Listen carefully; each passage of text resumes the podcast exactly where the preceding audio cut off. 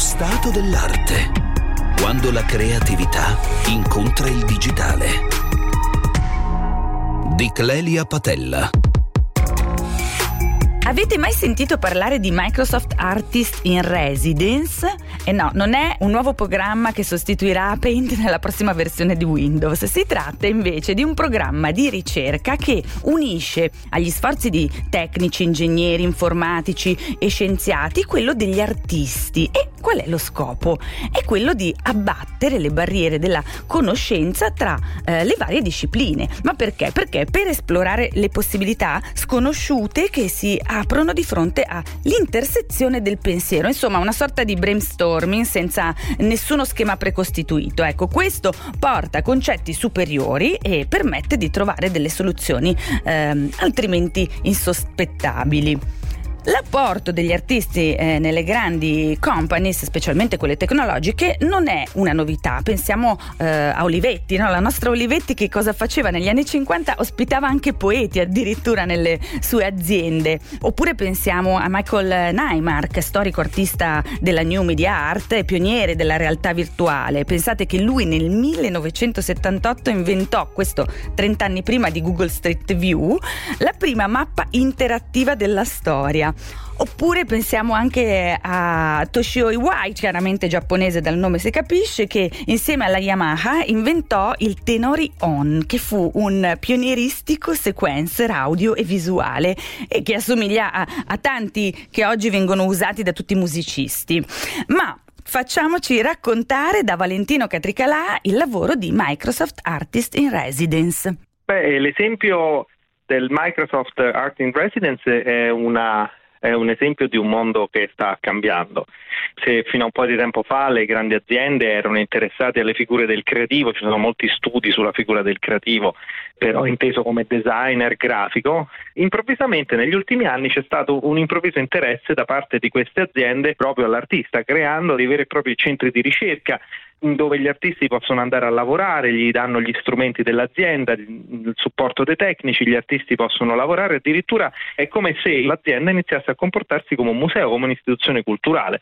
È una cosa che non era mai successa prima. Quindi si sta creando un connubio nuovo tra il mondo dell'arte e il mondo dell'innovazione. Questo fa parte anche di una riconfigurazione della figura dell'artista oggi. Cioè, quando un artista deve iniziare a utilizzare delle tecnologie complesse, come l'intelligenza artificiale o la realtà virtuale, non può più stare da solo nel suo studio, ha bisogno di collaboratori, ha bisogno di entrare in centri di ricerca, ha bisogno di entrare a, iniziare a lavorare in team e questo fa parte della storia anche dell'arte con le tecnologie che è iniziata già da più di 50 anni, non è un qualcosa di nuovo. Quello che invece è nuovo è il fatto che ci siano dei centri di eh, ricerca su questi temi, creati sia da aziende ma anche da istituzioni dedicati proprio all'accogliere l'artista non solo per la creazione di contenuti per il mondo dell'arte, ma come un vero e proprio motore per l'innovazione scientifica e tecnologica. Un'altra autorevolissima realtà di apporto degli artisti nel mondo della ricerca scientifica, ma anche attenzione viceversa, quindi eh, degli scienziati nell'arte,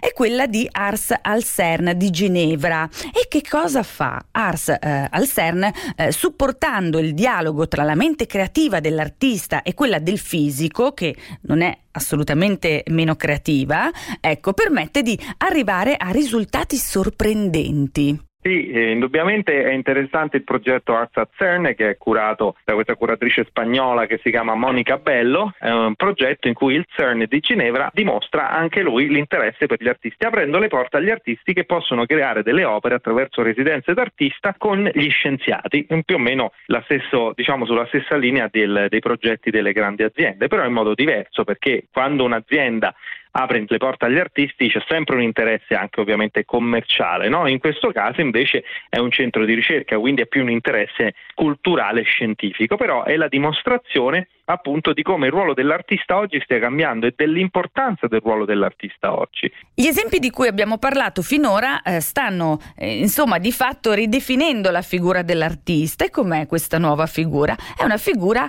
che si sgancia da quella classica bohemienne un po' fuori dalla società, eh, che sta da sola nel suo studio, a favore invece di una più imprenditoriale che collabora con le aziende, i tecnici, gli ingegneri e che si insinua nelle dinamiche dell'innovazione tecnologica fino a diventare un vero e proprio motore per la società.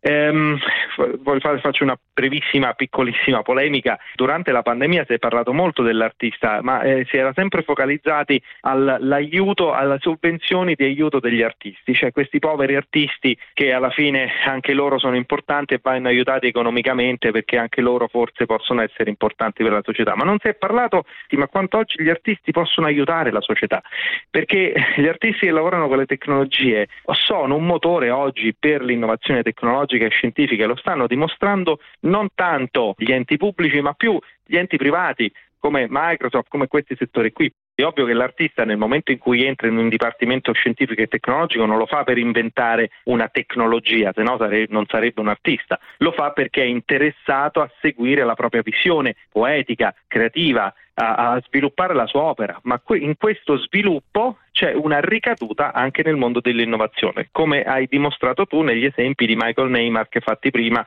e Toshio Iwai. Michael Neymar che entrò all'MIT alla fine degli anni 70, portò un'idea, fu accolta questa idea e lui creò una mappa interattiva che per lui era un'opera d'arte, una nuova idea di orientamento nel mondo. Invece creò un qualcosa che poteva anche avere un output commerciale come una mappa interattiva, anticipando Google di 40 anni.